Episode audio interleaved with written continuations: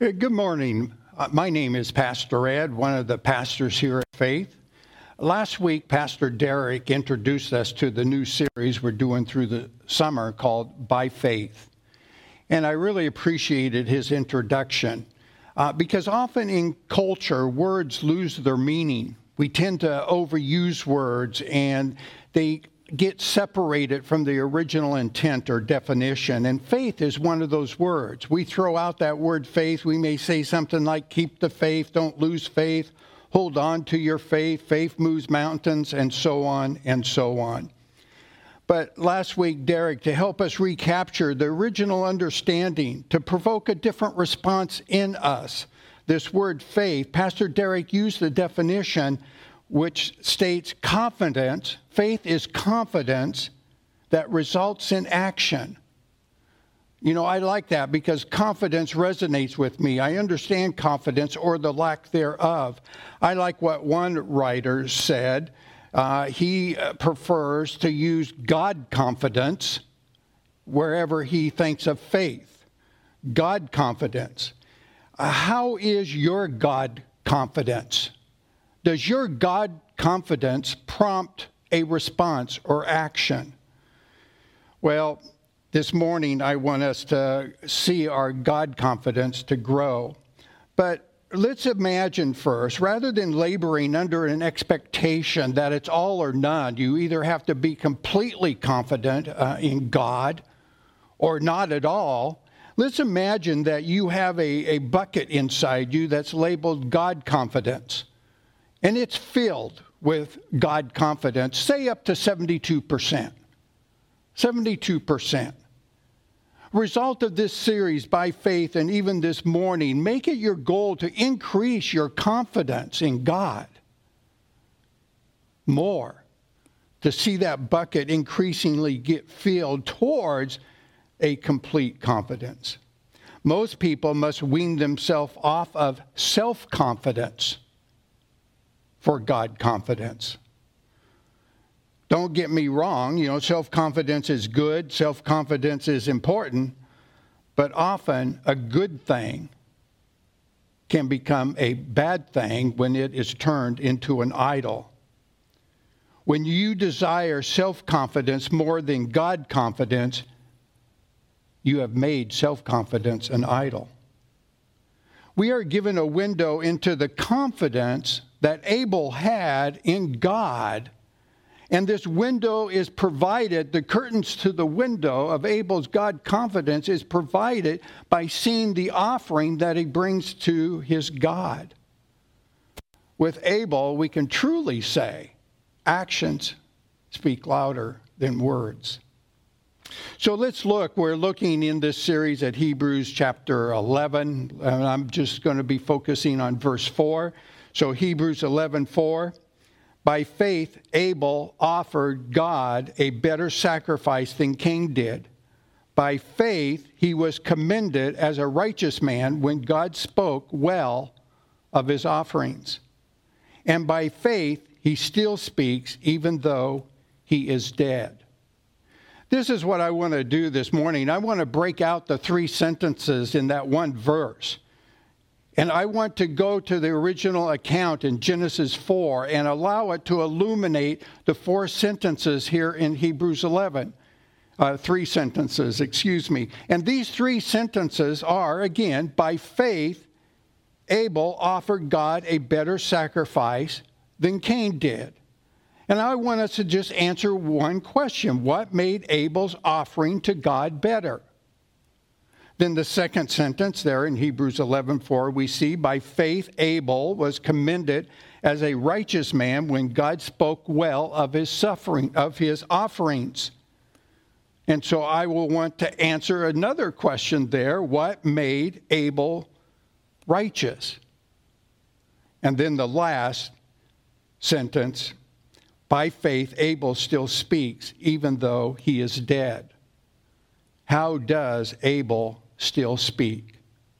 So, that first sentence, let's look there. By faith, we read in Hebrews 11 4, by faith or God confidence, Abel offered God a better sacrifice than Cain did. What made Abel's offering to God better? Well, let's go back into Genesis chapter 4, the actual writing of this account. And let's look there at Genesis 3 to 5. And it tells us there In the course of time, Cain brought some of the fruits of the soil as an offering to the Lord. But Abel brought fat portions from some of the firstborn of his flock. The Lord looked with favor on Abel and his offering, but on Cain and his offering he did not look with favor.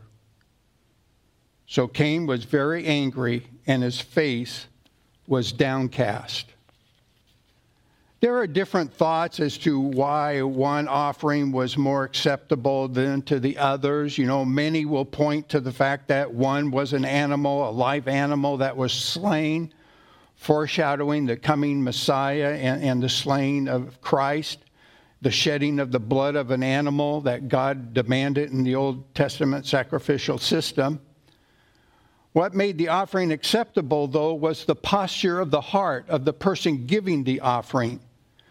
The offering merely pulled back the curtain of Abel's mind, revealing what was already true inside him his thoughts about the Creator God, the God of his father Adam, the God that had revealed himself to him. Abel's offering flows out of a person who was harboring great thoughts, magnificent thoughts of God. His actions and his response then speak louder than words. The bringing of his best to give to God spoke volumes about Abel's adoration of God. When sometimes words would have been inadequate, could not have expressed. Abel gives his best that he has. We read there that Abel uh, uh, gives from the firstborn. It demanded uh, costing the life but it was the firstborn. It was amongst his very best, the cream of his livestock. But it was not too much to give and to offer. It is in the offering, the price that Abel paid to give it, that we see what Abel really thought about God, which makes that offering so valuable to God. But now we contrast uh, Cain's offering that he brings. Latter part of verse 5 there, it tells us that, but on Cain and his offering, he did not look with favor. That's because we read that Cain just brought from some of the fruits of his labor. It was understandable that Cain would bring the fruit, uh, uh, produce from his labor because he farmed. And God sometimes found it most appropriate for grain offerings and fruit offerings that it was appropriate to bring. But what's glaringly different between Cain and Abel, whereas Abel brings from his firstborn, we read in the text there that Cain brought some of the fruits of the soil.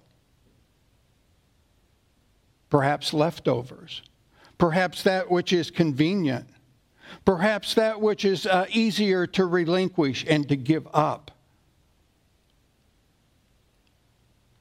That reflects what was in Cain's heart. Cain was a religious man. He brought an offering. We can commend him for that. But God wants far more than a token offering. He wants something deeper.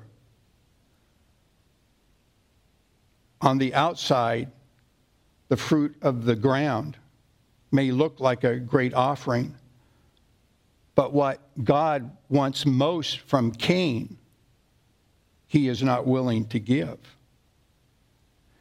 Cain wants a token offering to be sufficient for God. God wants Cain, not his tokenism. God wants the best. God wants from Cain's best. And that is a surrendered Cain. Abel gave himself, Cain did not. Let's look at the second one, uh, sentence there from uh, Hebrews 11:4. By faith, Abel was commended as a righteous man when God spoke well of his offerings. What made Abel righteous? Well, again, let's look at the rest of the story in Genesis. And as we look at it, we find it's more about Cain than it is about Abel. God uses Cain to teach us what not to do, to help us understand what to do. It is a great thing when we learn from other people's mistakes and we do not have to repeat them. And so let's do that with Cain. We see, in light of um, Cain's offering and God's response in verse 5, that Cain, at the very end, so Cain was very angry and his face was downcast. Cain was very angry. Never let anger go wasted. Your anger is telling you something about yourself. Cain, harness your anger. It is revealing something about yourself and your thoughts about God.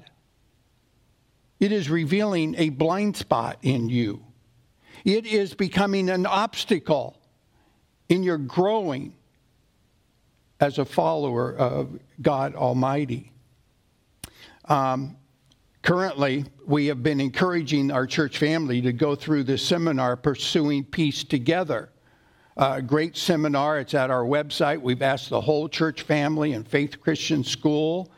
And uh, we want you to make sure you engage with it. Go watch that video. But we also have participant workbooks. We're asking our life groups to take time and engage with conversation or, around the five sessions there, and the workbooks are out in the lobby. But what they present in the seminar, they talk about desire. Desire. They make it clear that desire is not bad, but when you want it to the degree that you demand it, it then becomes an idol. Cain's anger should tell him that he is desiring something so badly that he's demanding it to get that desire to the point of not just anger. Let anger be your first indication, but it turns to rage and then it turns to murder. I think James 4 1 to 3 is a great commentary on Cain. Here's what it says What causes fights and quarrels among you? Don't they come from your desires that battle within you? You desire but do not have, and so you kill. You covet but you cannot get what you want, so you quarrel and fight. You do not have because you do not ask God. When you ask, you do not receive because you ask with wrong motives, that you may spend what you get on your pleasure. Don't waste anger. Listen to what it's telling you. God believes in it so much that he asked Cain a question in verse 6, a great question whenever you are besieged with anger. Then the Lord said to Cain, Why are you angry? Why are you angry? If I put myself into Cain's mind, I would imagine Cain may say something, Well, I'm angry, God, because my offerings are never good enough for you. Understand, uh, uh, typically, people who are angry, uh, even myself, often I don't even know why I'm angry. And if I'm asked, why am I angry, often my first response is not the real reason why I'm angry. It takes time to take a step back. And as though God is asking, No, Ed, why are you angry? I like to practice to sometimes help me do some of this internal work of the Spirit, what I believe that God's Spirit can use, what they call the downward arrows. And I, I uh, imagine in my mind a conversation between God and Cain using the downward arrows that might go something like this. And I just offer it so that you can um, maybe get a better understanding and use it to help you when you are besieged with anger and you hear God saying to you, Why are you angry? And if you want to get down closer to the root of that anger. So here's what the dialogue looks like where God comes. We already read there in verse 6, you know, why are you angry? And uh, again, I'm imagining here that Cain may say something like, I brought you an offering like you asked, but it was not good enough for you. Then God, well, why does it make you angry when something's not good enough for me? Cain, because I want your approval. Well, then, God, why do you want my approval? Cain, because then I can feel better about myself. God, why do you want to feel better about yourself? Cain, I'm happier. Life is more pleasant. I can keep my head up. God, why do you want a happy and pleasant life? Well, then life is worth living. It feels good. God, why do you want a life worth living that feels good? Cain, I don't know, I just want it. What if you don't get it? God asked. Cain, I get angry. If I do what I ask, I should get what I want a happy and pleasant life. Often the downward arrows will take you, that your anger is coming out of an incredible selfishness a, a, sense that you are owed something, that you are demanding something, and you are holding on to it so strongly. Cain has turned a desire, not a bad desire, pleasantness, happiness, those are all good. But he wants it so bad, it turns into an idol. And when he doesn't get it, rather than knowing God, it is trying to wrestle something away from him that's blocking a relationship with him, he gets angry. God's questions to Cain really, when God asks Cain, Why are you angry? is an incredible expression of compassion and mercy, trying to lead Cain to confession and repentance. He is still trying to help Cain understand what he wants most is him. God wants Cain to know in giving up his demands, giving up his desires that have become idols, life will be more worthwhile. You will find pleasantness in good times, and you will find joy in trials because you will find, Cain and my friends, that sometimes life is outside of your control. You get back more than you give up. So I ask you folks, why are you angry? Verse 7 tells us if you did right, will you not be accepted? But now here's this great metaphor, imagery. But if you do not do what is right, sin is crouching at your door. Think about that phrase. Sin is crouching at your door. It, it's a, a, a, illustration comes from like an animal, a lion, or even a, a cat that may go into hiding a secret posture, laying low, hopefully not to be seen, and just waiting for its prey to jump on it. You know, not examining the root cause of your anger is allowing sin to crouch at your door. I think we all know how explosive uh, sin can come out of the, the dark and overwhelm you. Anger can become just like a, a sin that crouches at the door. And it will consume you. It will distort reality.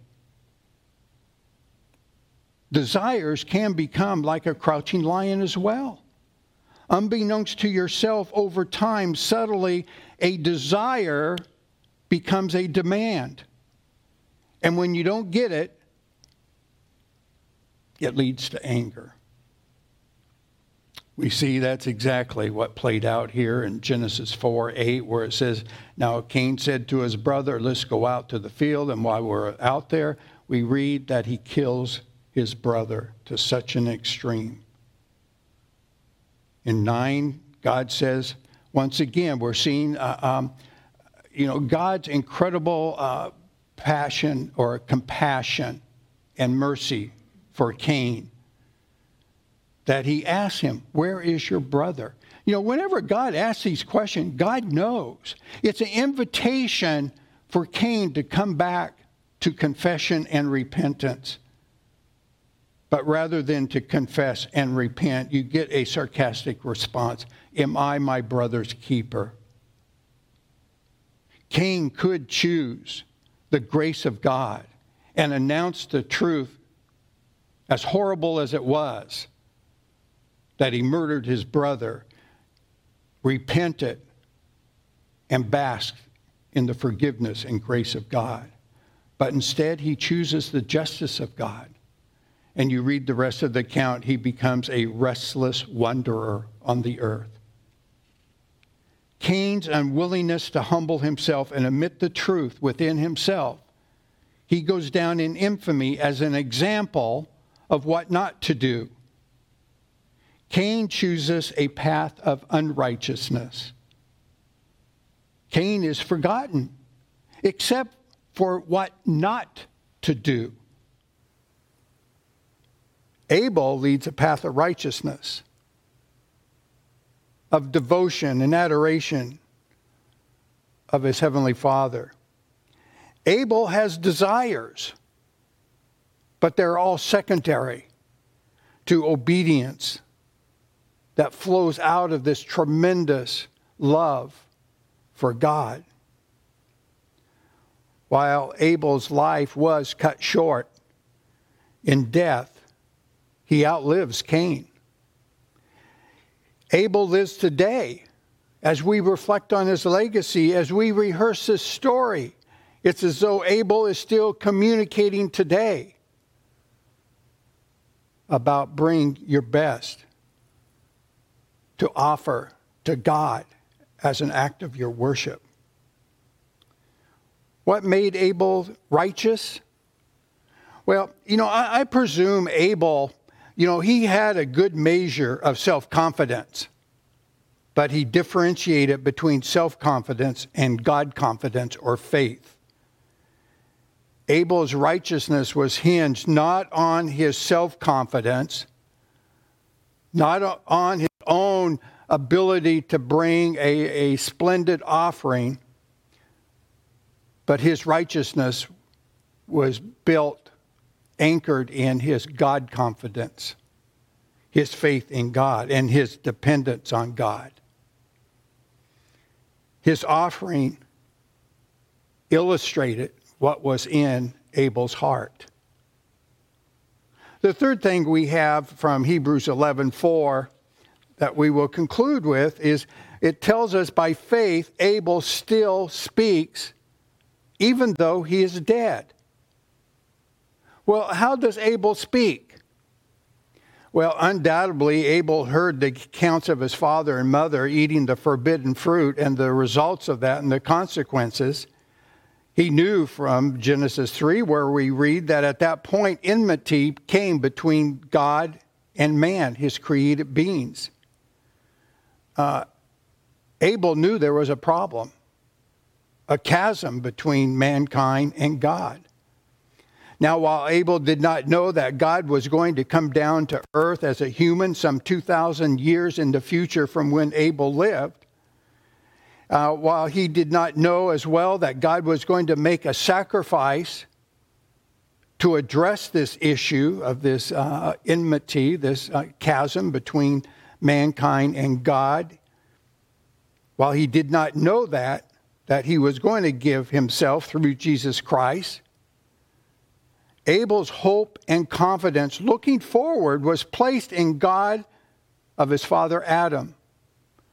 His faith or confidence rested in the God that had revealed himself to them up to that point.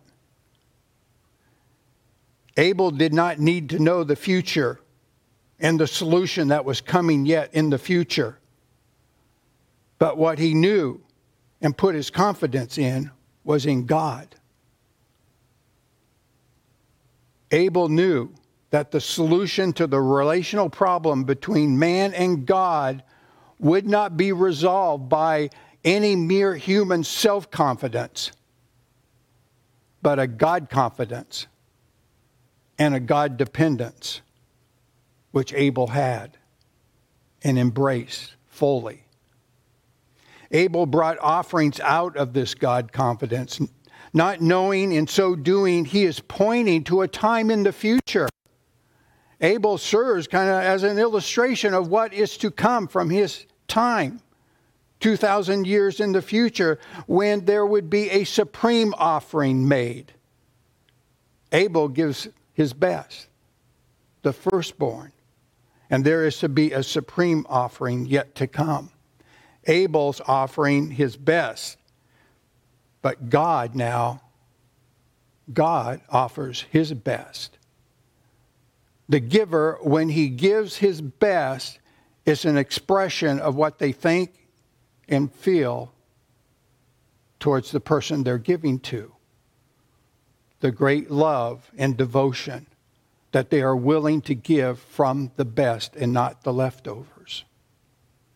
I think uh, Hebrews 10 1 to 5 really is a great backdrop for this illustration of, of uh, what Abel points to. Listen to these words from Hebrews 10. The law is only a shadow of the good things that are coming, not the realities themselves.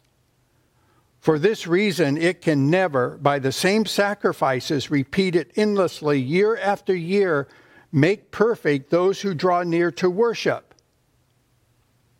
Otherwise, would they not have stopped being offered? For the worshippers would have been cleansed once for all and would no longer have felt guilty for their sins. But those sacrifices are an annual reminder of sins. It is impossible for the blood of bulls and goats to take away sins. Therefore, therefore, God provides the supreme offering. And we read, therefore, in verse 10, we have been made holy. We have been made righteous through the sacrifice of the body of Jesus Christ once for all. That is a, a window into the heart and mind of God as to how much He loves you, that He's willing to give His best, His one and only begotten Son, as an offering on your behalf. It's good to have self confidence, but sometimes self confidence, like Cain's, he illustrates that it can also block us from coming to God. Have you humbled yourself and received the sacrifice that Abel points to? That we can learn that there was going to come a sacrifice, another one that would be the perfect sacrifice, the one that would be offered so that once for all, no other sacrifices are needed when God gave his son, Jesus Christ. There's two parts to an offering. Certainly, the giver. He has to look at his assortment of items to offer and, and to give it. And what a tremendous statement as we rehearse from Abel and from God. When they looked, they wanted to give of the very best because of how much they value you. The other part, though, of the offering is the receiving of the offering, accepting the offering. We want people to be followers of Jesus Christ. And it starts with making a decision about inviting Jesus Christ in as your offering because of that enmity between you and God. Have you personally invited Christ into your heart, into your mind? That you could start to grow in a God confidence. It may not be 100% right from the beginning, but certainly we, as followers of Jesus Christ, are continually growing in our God confidence or faith. Join me in prayer. And if you're out there and maybe you're sitting in the room with uh, others in a smaller group, or somehow you, you came online and, and you're watching, we invite you right now to humble yourself. Don't be like Cain, that his uh, pride did not allow him, his anger to confess and repent. That's what God asked, that you would confess your need of a Savior. That your self confidence, as good as it is, it's not enough to gain right standing before God. Only a God dependence, a God confidence, and personally receiving the offering that He's given so if you've not done that, I invite you to just pray right there. Lord Jesus, come into my heart that I might start growing in confidence in God the Father through Christ. That I would rely upon your sacrifice for my sins. That this hostility and enmity that is between me and God would be eliminated. And I can now come boldly as a child of God to you. In Christ's name we pray. Amen.